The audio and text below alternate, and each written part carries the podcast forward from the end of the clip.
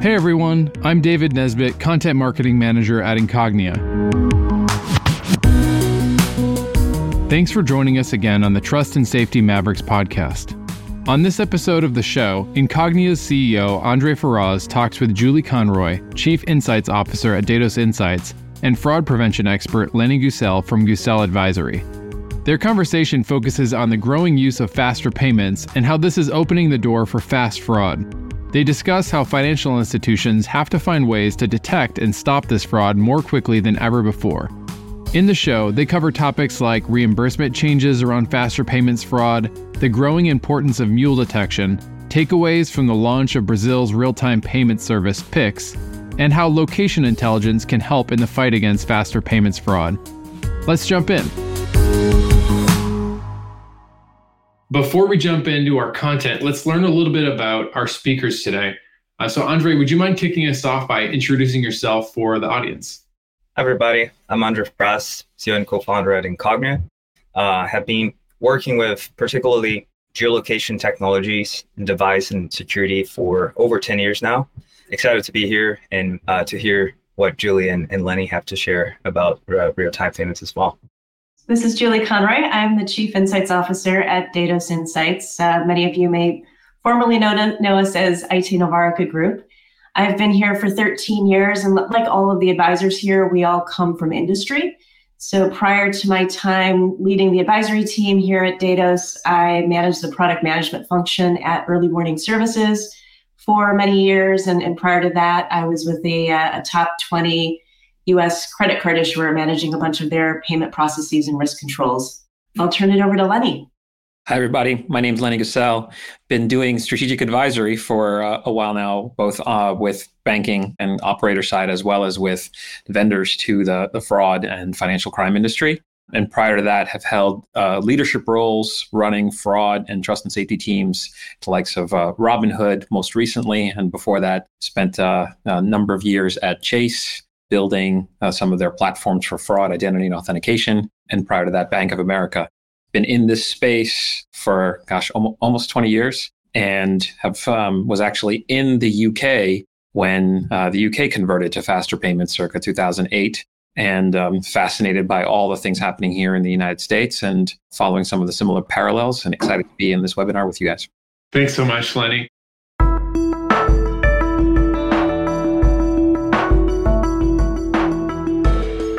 So, without further ado, obviously, we have a lot of great expertise here on the session. So, let's get started with our content. And, Julie, could you start us off by sharing some context about the landscape of faster payment rails today? Sure. So if we look at the next slide here, you know, we've we've been talking faster payments now for for going on just over 15 years. And the UK is, is so often is on the vanguard of things related to payments evolution, risk evolution that goes goes along with it. So they launched the, their first set of pa- faster payment rails back in 2008. You know, by 2021, fully 39% of all of UK payments were fully 39% of all B2B UK payments were going over faster payment rails. Um, by the end of the first quarter of this year, we saw that 1.1 billion payments in the UK were faster payments with that represented a 16% year over year growth. So they, there continues to be this expansion of awareness, this expansion of use cases, this ex- expansion of recognition that uh, faster payments has a ton of utility for consumers and businesses. But you know, unfortunately, the flip side of that is it, it also has a ton of utility for, for fraudsters. You know, we, we did a study earlier this year, and we're going to be sharing a lot of data as we go along, where we interviewed banks across a number of geos, and, and among them are the, the flags that you see on the screen the UK, India, the US, Brazil. Uh, it's this by no means is the faster payments universe. There's now over 60 countries that have embraced faster payment rails. And yeah, as we'll talk about a little bit further along, you know, as fraudsters have recognized the opportunity for fraud across faster payments, and as they have really honed their attack vectors and their tactics in early adopter markets like the UK, we're seeing that they're, they're doing this rinse and repeat across the, the geos and the banks and the consumers that, that subsequently adopt. India has seen great success with its faster payment rails. It, it launched the UPI in 2016. By Q1 of 2022, the UPI enabled 64% of all e-commerce payments, which I think that's just an amazing statistic in such a very short period of time. And 31% of the payment volume. Yeah, the US, you know, we, have always got to do things a little bit differently here in the US. And so we, we don't have one, but we have two faster payment rails. Three if you count Zelle, but you know, as, as most people on this call probably know, Zelle is really the consumer facing brand, and the actual settlement behind the scenes happens either via ACH or via RTP. Zelle and RTP Rails both launched in 2017. And this year we've seen the uh, official July launch of FedNow with well over 100 banks going live in July on the FedNow now Rails. As of 2022, we were seeing 2.3 billion Zelle payments a year same year, we saw 1.8 billion RTP payments, representing 12% of US volume. And then I think Pix is a super interesting story. And Andre is going to give us a lot of great color on Pix because he has a ton of expertise with those rails. You know, they launched just in November of 2020. Within one year, so by November of 2021, Pix volume eclipsed card payment volume in the Brazilian market. You know, 2022, they saw 29.2 billion transactions. One of the brilliant things that the operator of PIX, the, the Brazilian central bank, did was, you know, November 2020, we were still in the middle of a pandemic, and they started issuing stimulus payments across the PIX rails to consumers to generate immediate adoption. They also created a mandate that any Brazilian bank with more than 500,000 accounts had to enable PIX. And so that's those are two factors in just the kind of rocket ship launch that we've seen of Pix adoption in Brazil. Anything to add to this, Lenny or, or Andre, before we move on to the next slide? Maybe I could comment shortly here about the Pix experience because it was right in the year that I was uh, moving from Brazil to the US. So I moved in, in uh, February of 2020 to start building Incognia. And it was interesting because what really changed when Pix was launched was not exactly the real time aspect of it because we were already used to real time, almost real time payments for a long time. Since I started banking, we had another system called TED uh, that enabled payments that would settle in like three seconds. So it was near real time. But the difference here was that you had to pay like converting to US dollars, it, it was about like three to four dollars per transaction. So the adoption wasn't that high. And one of the big changes that Pix brought to the market was they eliminated all the fees. It became free to send money instantly from one bank to the other. And that exploded very quickly. So I think one of the aspects that made the adoption also move very quickly was the fact that people were already used to seeing payments settle almost in real time. So there wasn't a a very significant change. It was basically the the central bank coming to everybody and saying like, "Hey, now this is free," you know, and and and people started using it for everything. I didn't use it when it was launched because I was here and, and I, I was stuck because of the, the pandemic. I couldn't travel. But I, I was shocked when I went back to Brazil to visit my family. And I went to the beach and people were like selling coconut water and saying, Oh, yeah, I, I'm not accepting cash anymore do you have a mobile phone so you can send me a Pix? And i was like wow this this really changed very quickly. I, I only spent like a year out of this country and and, and it has completely transformed. That's fascinating. David if, if we move on to uh, the next slide. As i mentioned you know the, the us does everything a little bit differently and you know the latest entrant to the, the faster payment rails is FedNow. Um, and we're, we're seeing as you look at the, that 100 plus banks that were in that first tranche in, in July, it's, it's, it's financial institutions of all sizes. So it's, know, if you look down the list and it's a public list on the Federal Reserve site, it's, you know, small community banks and credit unions, regional banks, national banks. And so you, you've got this confluence of banks versus RTP, which that tends to be a little bit more concentrated at the, the larger banks in the US market. Um, if we look at the next slide, David, you know, we'll see that uh, as you look at how fraudsters are capitalizing on the faster payments, faster fraud opportunity, which is it's cliche, but it's it's true. There, there's two types of faster payment fraud, and it's really important to differentiate that. And we'll be doing that throughout this conversation because you've got authorized payments fraud, which commonly known as scams, where the bank's genuine customer is socially engineered or duped into voluntarily sending money to the fraudster's account. You also have the unauthorized fraud, which typically manifests as account takeover. And the unauthorized is, is the fraud vector that we have been dealing with since since digital banking began. It, it really became industrialized and, and a massive problem in the early 2010 decade. And I think one of the reasons why authorized payment fraud or scams are so problematic and so top of mind for financial institutions. You know, this is among the top two questions that we get from our financial institution clients at Datos is, you know, what are best practices in dealing with authorized payment fraud? Is because over the past 15 years, financial institutions have architected their digital channel fraud control framework around detecting that unauthorized activity and, and turning that on a 180 and determining what the intent behind your genuine consumer voluntarily sending money out of their own account is is really, really hard. And Lenny, I know you were instrumental in developing a lot of the, especially the unauthorized control framework. So I'd love to hear your perspective.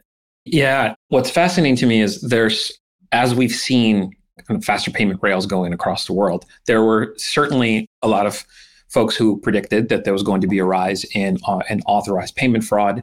And the simple reason for that prediction was that the weakest link in all of our control frameworks and all of our systems is are the, the human beings. And we saw a fairly rapid rise uh, from you know back circa 2000, back in 2008 when the UK converted to, to faster payments as an entire country.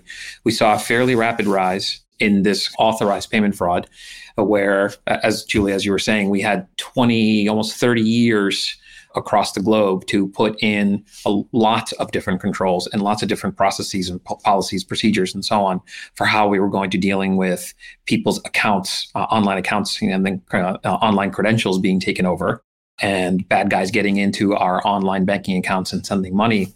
But he, the watching the actual response of fraudsters and how quickly they have taken advantage of faster payments using that weakest link, the human being, and effectively duping, you know, tricking, uh, scamming people into sending money in, in, all kinds of ways is uh, amazing to see the how fast it is. Now, just to, to, get a sense of it, in the United States, again, we we're still in the beginning stages of rolling out the actual real time settlement RTP and FedNow, but f- from the fraud perspective. Zelle has been a very enticing target, as have other been P2P rails, but in the in the banking sector predominantly we are at a point already where about half, if not more, of the banking payment fraud in the United States is authorized as opposed to kind of the ATO unauthorized. If you look at the UK, my sense is from conversations I've been having, it's at 80%. And what's even more fascinating is that even in the unauthorized category, the a large portion of that unauthorized, i.e., a, a, bad guy figures out how to get your password and whatever other credentials get into your account. The last leg of that is people being convinced or duped into giving away their SMS codes or to you know sending the push notification on their mobile app. It is a kind of a form of the customer doing it themselves, even in the unauthorized space. And so what we're dealing with, Julie, to your point of how do you actually discern who are the good guys and who are the bad guys? And then how do we deal with this entire ecosystem of payments being sent across institutions into bad accounts, which we're going to talk about, I know, in the, in the, in the upcoming slides, and this entire ecosystem of fraud that has evolved given the, the faster payments rails is a real challenge. It absolutely is, and then you you you add liability to the mix, which uh, you know traditionally for unauthorized, you know, that has been in most geos. North America is, is no exception. That has been um, the bank's liability. Authorized historically has been customer liability, but we're seeing that shift rapidly. And you know, the, the UK once again on the forefront. You know, October 2024. For most forms of authorized payment fraud, it will be shared liability between the sending and receiving bank. And all eyes are on the UK globally. And we're already seeing a number of jurisdictions contemplating following suit. Here in the US, you know, there are a small subset of scam types, mostly bank impersonation types, a set of circumstances where the bank now holds liability as of September of this year. And as, as we talk to Datos financial institution clients, they're, they're already painfully starting to see that.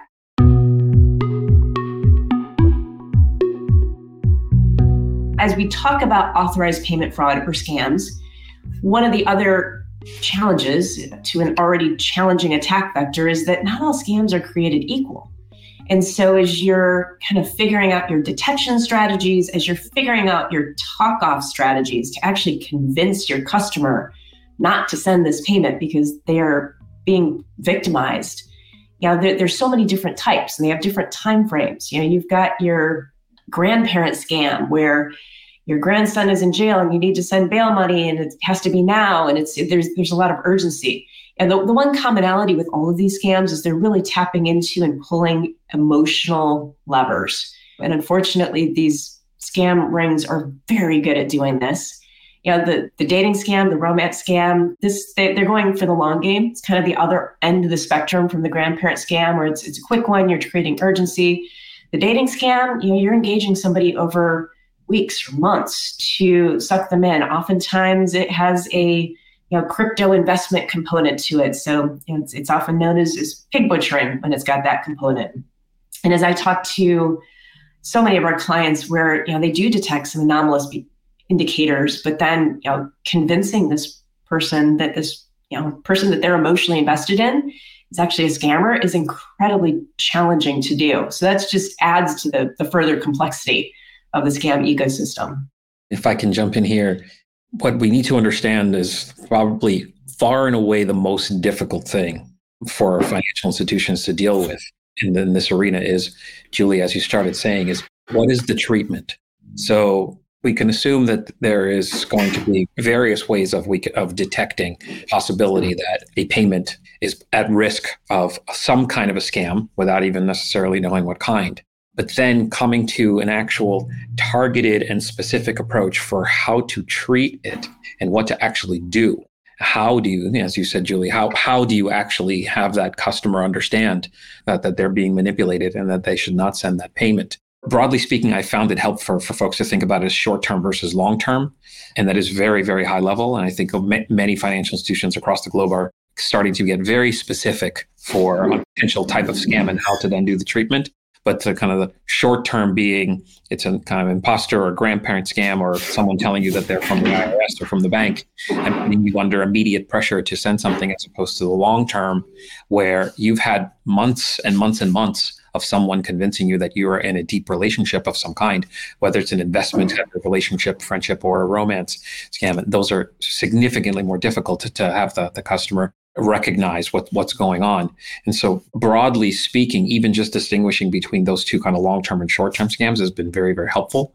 But all of it gears towards how do we as an industry start to de- determine understanding not just intent, but understanding the background and the context of what is this payment about and why, and how to communicate with the user in a real time scenario for trying to determine how to treat any particular payment at risk is possibly one of the most complicated things we need to do. Absolutely. Another thing I would add here is that one of the, the complexities is that these things are happening off the platform, right?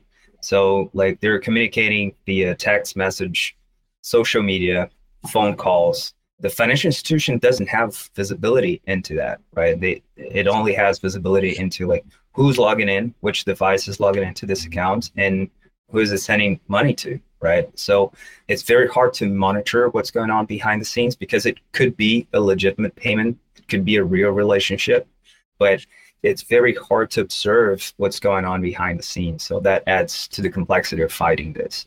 Uh, without question. And I love seeing in, in the UK market and uh, Australia, as we're looking at some of the emerging kind of mechanisms that are being driven by the, the regulators in those countries that know, the social media platforms and, and the telecoms are being pulled into the mix because they are absolutely an instrumental part of, of this ecosystem. If we move to the next slide, I know we've got a lot to get through and we're almost halfway through already. So, yeah, as we look at some of the research that we've done at Datos on, on this front, you know, from the study that we did earlier this year, where we interviewed banks across US, UK, Canada, Brazil, and India, one of the questions we asked the, the financial institutions we spoke with was, you know, as you look at the trend associated with various types of payment fraud, comparing 2022 attack vectors to those in 2021, yeah, as you can see from this data, you know, those attack vectors leveraging real-time payment rails are rapidly increasing and you know mule activity using real-time payment rails is absolutely leading the way you know up for the majority of institutions 57% more than 10% for 57% of the institutions. You know we're also seeing that consumer ato using real-time payment rails is up for a, a huge chunk of institutions 62% and then as you look at you know, things like the APP using real time payments, again, up for, for more than half of the institutions that we surveyed. And so the, the faster payments, faster fraud ad- adage really does hold true, unfortunately. As we go to the next slide, you know, we'll see that you know, scam risk is really what's keeping people up at night. So this actually is data that we haven't even published yet. This is one of the first groups that gets that's going to be seeing this data. But as we ask financial institutions, you know, thinking about your control framework and your financial institution's ability to adequately detect attacks and prevent losses, you know, what's what two types of fraud are you most concerned about this year? And as you can see here, by a significant margin, it is those consumer scam attacks. And I think it's that perfect storm that we see where you know fraudsters the organized crime rings they're they're doing the rinse and repeat they have a very well established attack set of attack vectors that they've tried and really honed in the UK market. They're expanding globally. Our control frameworks are nascent. They're really not yet designed to adequately detect or prevent. And then you add the, the third leg of the storm, which is the liability shifts that we're seeing springing up or, or the threats of liability shift. And, you know, I, I think that is why, you know, this is something that keeps people up at night. Lenny, Andre, anything to add to that? I'm going to add a fourth leg to the because uh, it's the perfect storm, Julie, which is the operational complexity and cost associated with managing whether the kind of certainly the in the area of liability shift shifting, but however liability much however much it shifts or doesn't shift, already there is such a huge operational overhead for how to deal with uh, those customers' conversations, those those treatments, both customers and fraudsters calling into the call center in order to deal with all of those alerts and cases and so forth, how to tag them, how to mark them, how to resolve them. It is a, a big part of one of the of why everyone's up at night. That is such a good point, and it's not just the customer facing operational aspect. As I've talked to a bunch of our financial institution clients, you know, in the US market in just the two months since we've had that liability shift for a very small subset of Zelle transactions, they said that the operational overhead of just figuring out who has liability has been massively painful. And so it's the internal, just liability assignment stuff as well that is taking tons of cycles. Yeah. And on that, I'll say that probably kind of foreshadowing, I, I believe something that you have on slides coming up is how are sending and receiving institutions collaborating and sharing data in this entire environment in order to figure that out and in order to actually then process and go through a, a set of pre- prescribed policies, procedures, and workflows for how they're actually going to do that. It's a we're, we're at the beginning of a of a couple of decades worth of of uh, making this work across our financial ecosystem. Yeah, you know the the collaboration piece. We'll speak to that a little bit. That's where I think we've got enormous untapped opportunity. And we haven't even begun to scratch the surface there, unfortunately. I think the other massive challenge with scams is we've got a, a consumer population that think that they know a scam if they see it. And you know, this we've got a couple of bits of consumer data. The the piece that we put in here was just around education. So a number of institutions, as we'll see in, in future slides, you know, one of the things they're spending money on to combat scams is educating consumers.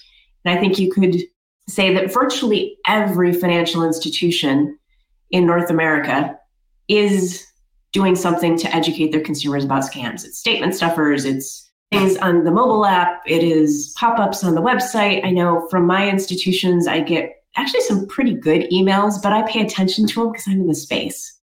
You know, as we survey consumers, when we ask consumers, has your financial institution ever tried to educate you about scams?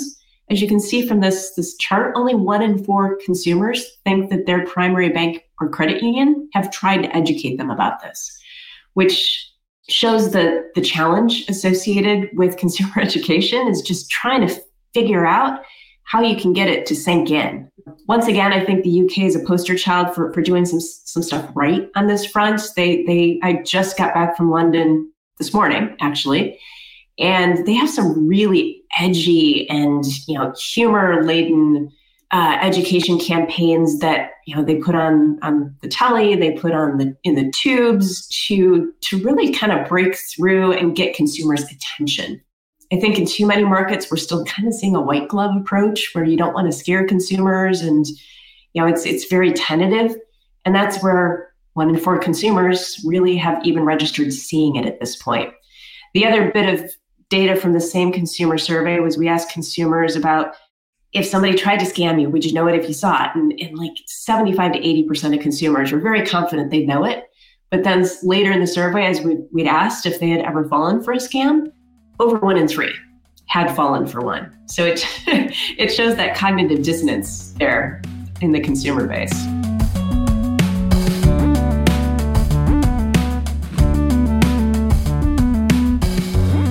The other thing that I think is a work in progress in so many geos right now is just the, the policy for reimbursing scam victims.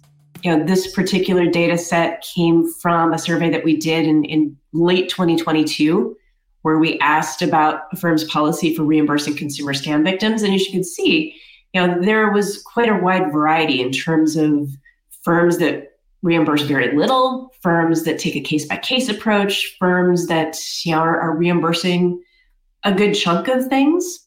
And I think, you know, the, the two very interesting things about this data set for me were we asked a similar question in a study that we did just a year prior to this one.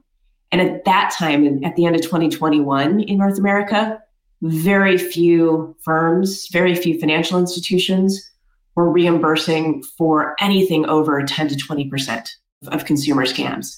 And so you can see kind of the, the big jump we made in a year. And that was really when the, the Consumer Financial Protection Bureau in the US started making a, a lot of noise via guidelines, via public statements about, you know, they were keeping an eye on this potential liability shifts and financial institutions started taking a second look at their, their policies.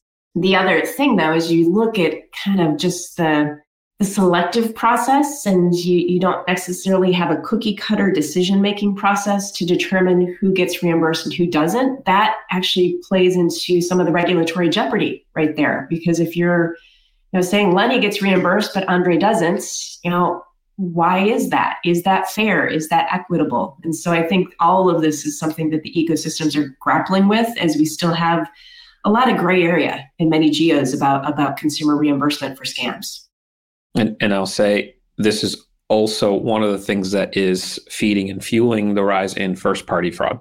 With reimbursement means money, and the, the fraudsters are, are very clearly aware of that. And so I've heard estimates of the volume of reported fraud, uh, reported scams, uh, and how much they're rising. And don't quote me on these numbers, but it's 40, 50, 60, sometimes 80% in terms of an increase in volume in consumer reported fraud, the vast majority of that consumer reported scams, and again the operational overhead of being of having to determine which of those are actually really good customers who have been scammed and which of them are first party fraudsters who are taking advantage of the liability shift and the entire reimbursement schemes that are being put in place.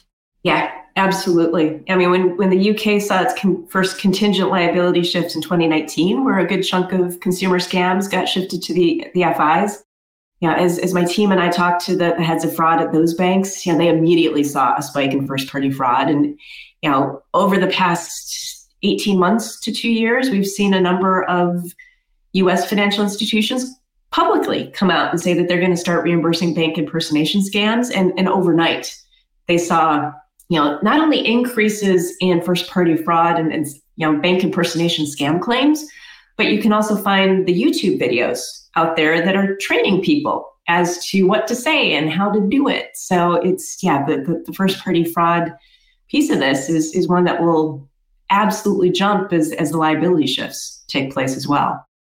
So I'm going to turn it over to Andre to show, share some more great insights from Pix in Brazil. Yeah, so here in this slide, basically, uh, it reinforces this point that uh, the, the liability shifts have been driving behavior on how the financial institutions are, are reacting and reinforcing their, their controls, right?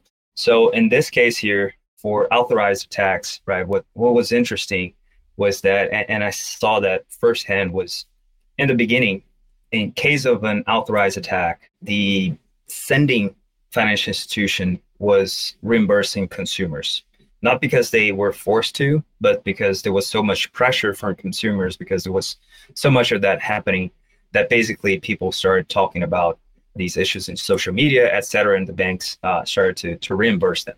What happened after was that the central bank published that they were going to change the policy and they would shift liability towards the receiving FI. And suddenly, our team starts receiving calls Hey, how can you help me detect mule accounts? Right. Uh, so it wasn't a problem, like it, it, it was a problem, but it wasn't uh, something that they were prioritizing at the moment until the central bank published that new resolution for this update on the policy. Right. So it's really interesting to see what's going on in different markets because then you can predict where the FIs are going to prioritize their efforts in, in terms of building their stack, right? So, for example, in this case, detecting mule accounts became the top priority uh, when that shifted. Another thing that happened in Brazil was when Pix was launched, basically what happened was everybody's smartphone became has become a, a wallet, but differently than the traditional concept we have for wallet, right? There was basically all the funds that the person had access to were available on that device, right? So that device actually has become extremely valuable. And what started happening was street criminals started targeting people that were actively using their smartphone. So this the phone was unlocked and they were basically like riding a bike, stealing that phone, going to somewhere near and and basically making a Pix transaction, moving all the money that was available on that device, right? Why was that? Because, for example, many of the FIs in the beginning were relying on things like 2FA based on SMS, right? If you have the phone to that same device, right? So they would be able to log into the account and then transfer the funds right there with that device with and everything looked fine because it was actually the same device that that user always used etc so uh, dealing with that was was quite challenging. When the liability shifted and the receiving end became responsible things started moving in in, in the right direction and people started investing in the right things.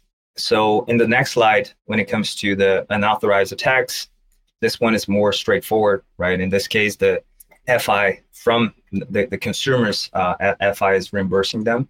So pretty much the same process we we've seen since this this existed. And then on the next slide, I think we get back to you, Julie. Yeah, yeah. So we'll we'll start talking about some of the solution set from here on out. So not just the, the doom and gloom, but you know, as we look at you know how institutions are fighting these vectors, yeah, you know, we've seen mule detection investments rise significantly since the pandemic. And, and I think if you're going to find a, a, silver lining in a pandemic, then, then this is one good silver lining because you know, we've been looking for a way to make a business case for mule detection for years. You know, typically it's, it's been challenging because the party that is detecting the mule activity is not the, the bank that's taking the losses. It's the bank upstream and it's the incoming bank that has the mules on its books. But with all of the stimulus fraud that we saw, with massive increases in the population of mules, the concern over regulatory activity, again, the, the, the training of would be mules on things like YouTube, the active recruitment of mules.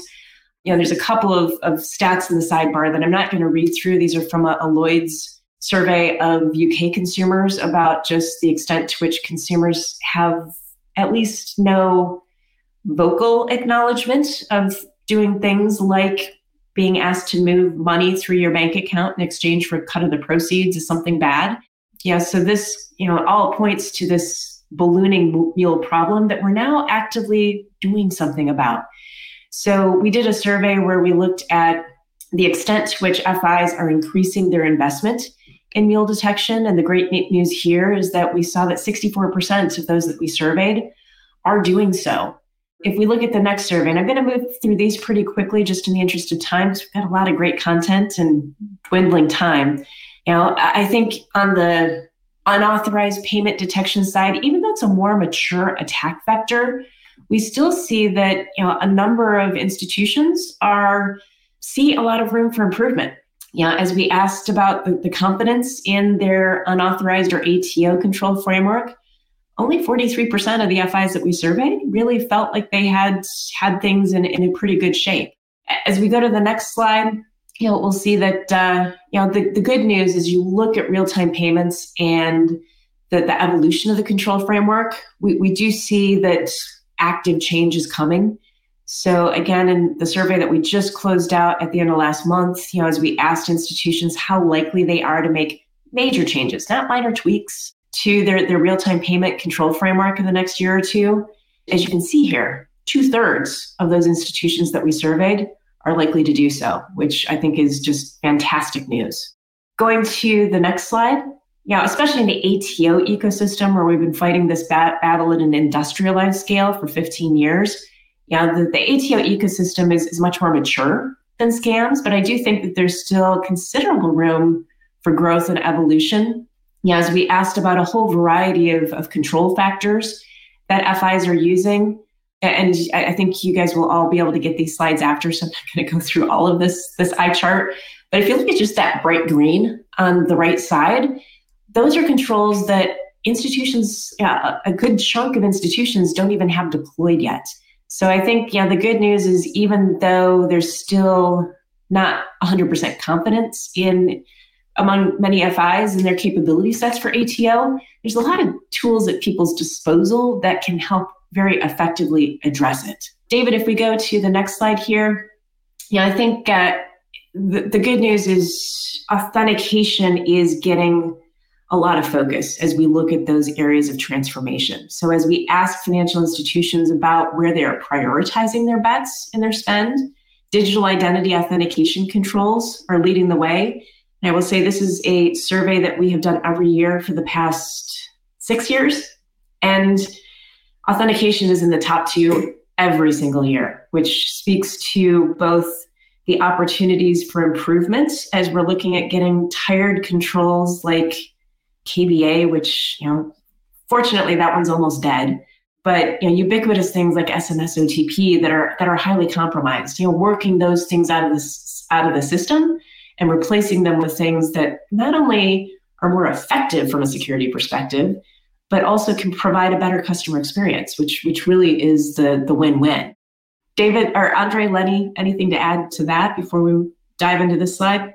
I would say what strikes me, and it's been striking me for quite a bit, and Julie, it comes so clearly as you're uh, and talking through the slides, is how we're at a point uh, as a result of all the transformation with real-time payments, where every financial institution has to look at across so many different aspects of their, their domain and really get to a level of maturity and professionalism, not just in your account takeover, not only in your scams and kind of authorized fraud activity, not only in your mule account monitoring, but all of those together and across multiple touch points with their uh, both consumers, small businesses, um, business banking.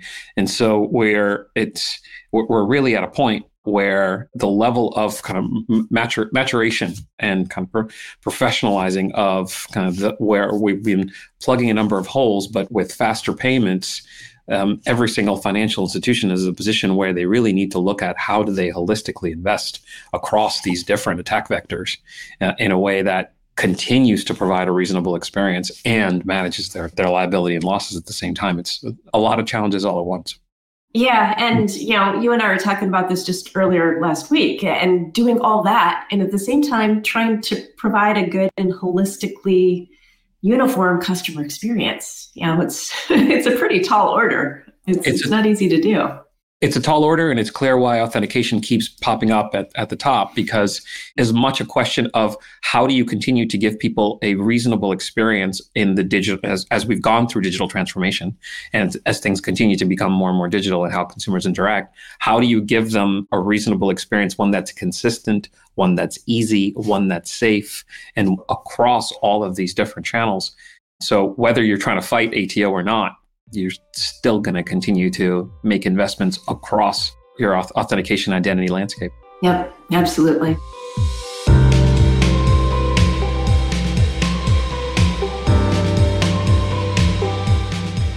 David, if we can move over, and that's that's a great segue into just the business case as to you know as you are having to make the business case. And unfortunately, we still have to make business cases, whereas the bad guys just innovate. And that's why this continues to be that lopsided chess game where they're getting like three moves for every one we get at this point.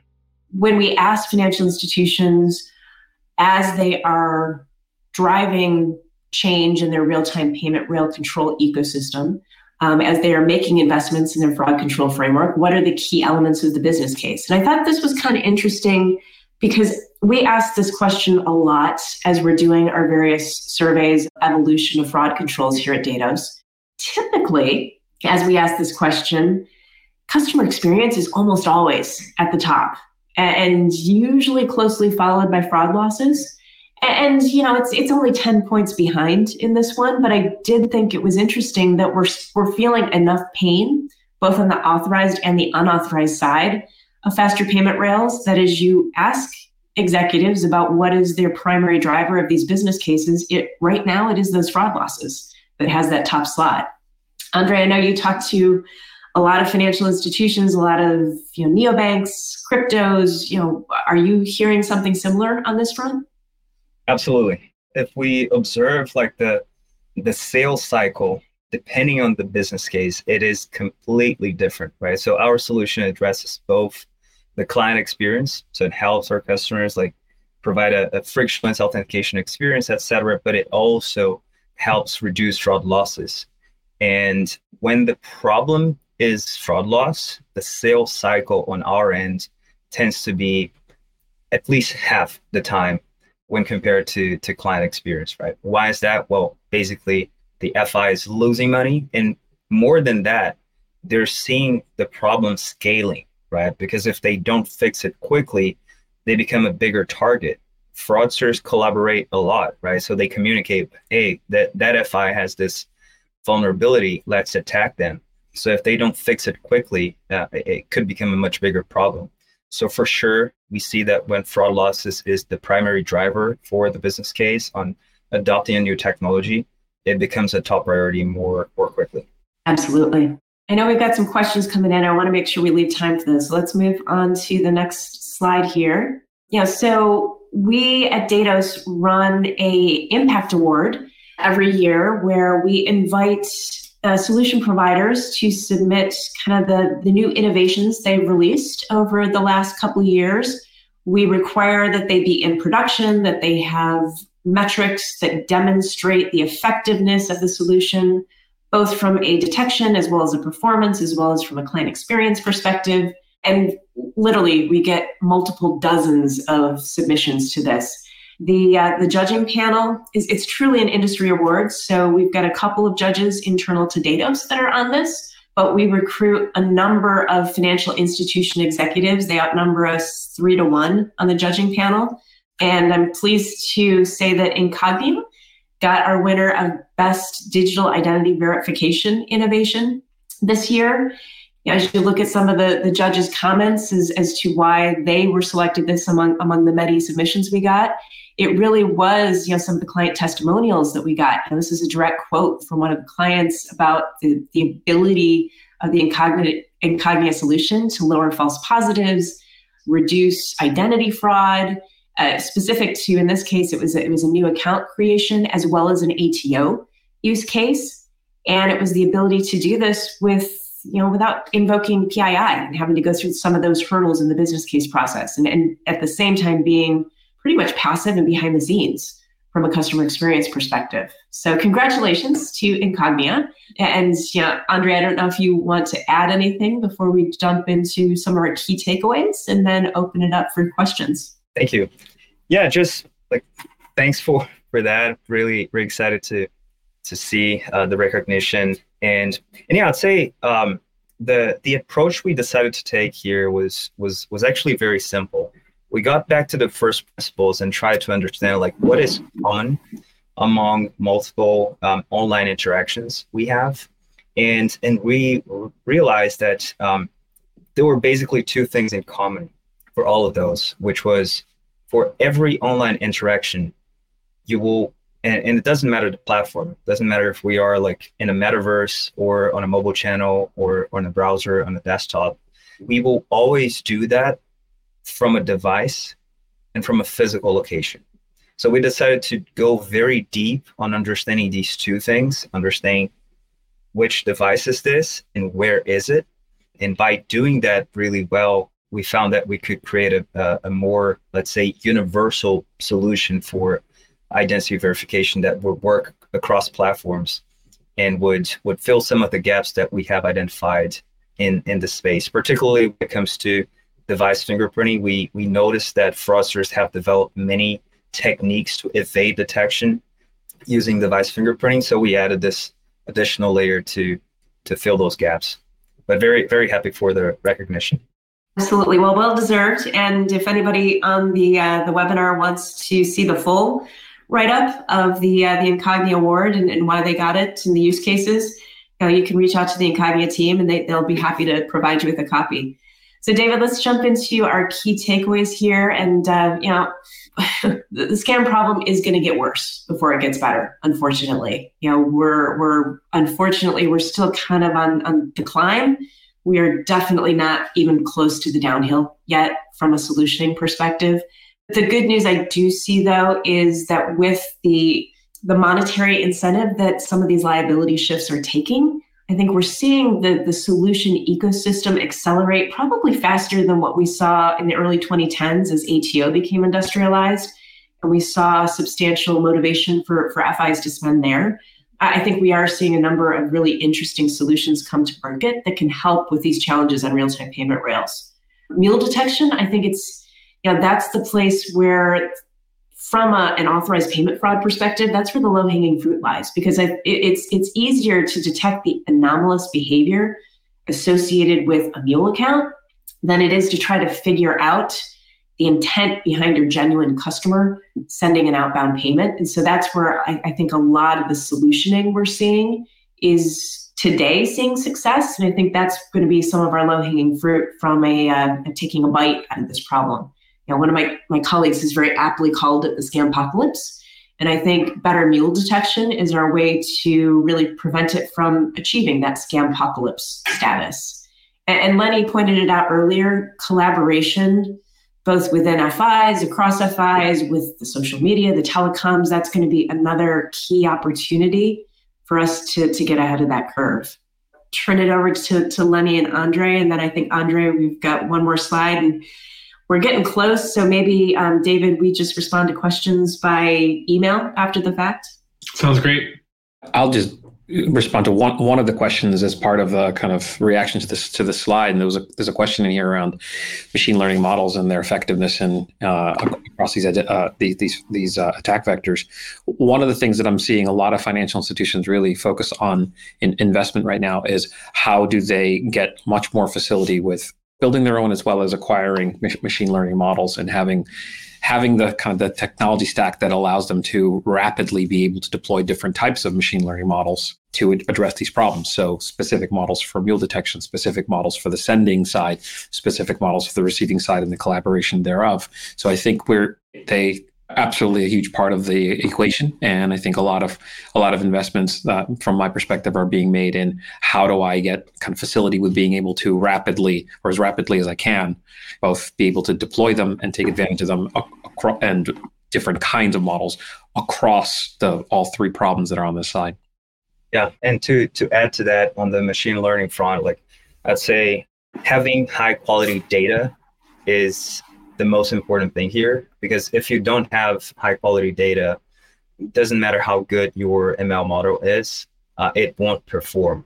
And in some cases, if you have access to very high quality data that you know it's not tempered and provides like good granularity in terms of understanding who's that person, sometimes when you have again very high quality data, rules sometimes perform better than machine learning models. So it, it all depends on the data. I would prioritize having access to the best data that you can and testing different models, testing rules as well.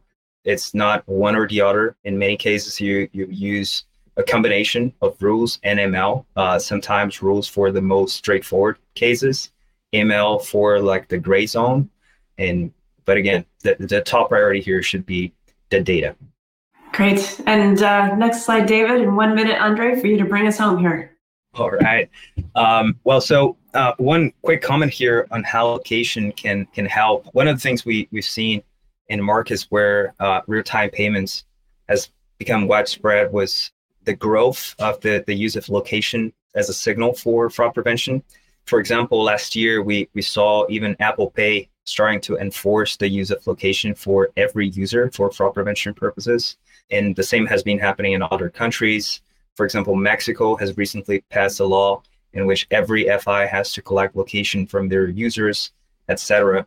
And wanted to comment here about some of the use cases, right? So first of all, location can help you bind the device to the identity on a continuous uh, fashion. So what's interesting about this is you can use that to detect mule accounts very effectively, right? So if one account was created, everything looks good, but suddenly the address associated with that account no longer matches the behavior of the device that is uh, uh, accessing that account, it is most likely to be a mule account, right? Either the user has moved and didn't notify the, the FI, or that's that's a mule account. Second thing, which is interesting, is that we we see in our network that over 95% of the real-time transactions occur from places where the user goes very frequently, like your home, your office, etc. So understanding that can help you both provide a frictionless experience to the good users, but also detect suspicious activity more more effectively with real-time information, right? So basically those those are just two examples here of, of how location has been used by, by FIs. And and I believe that's that's probably going to be one of the new areas of investment for the FIs if, as we move into this space. Hey, David here again. I hope you enjoyed this episode of Trust and Safety Mavericks. Subscribe to our show to be notified about every new episode. While you're at it, follow our CEO, Andre Ferraz, on LinkedIn, where he regularly posts insightful thought leadership.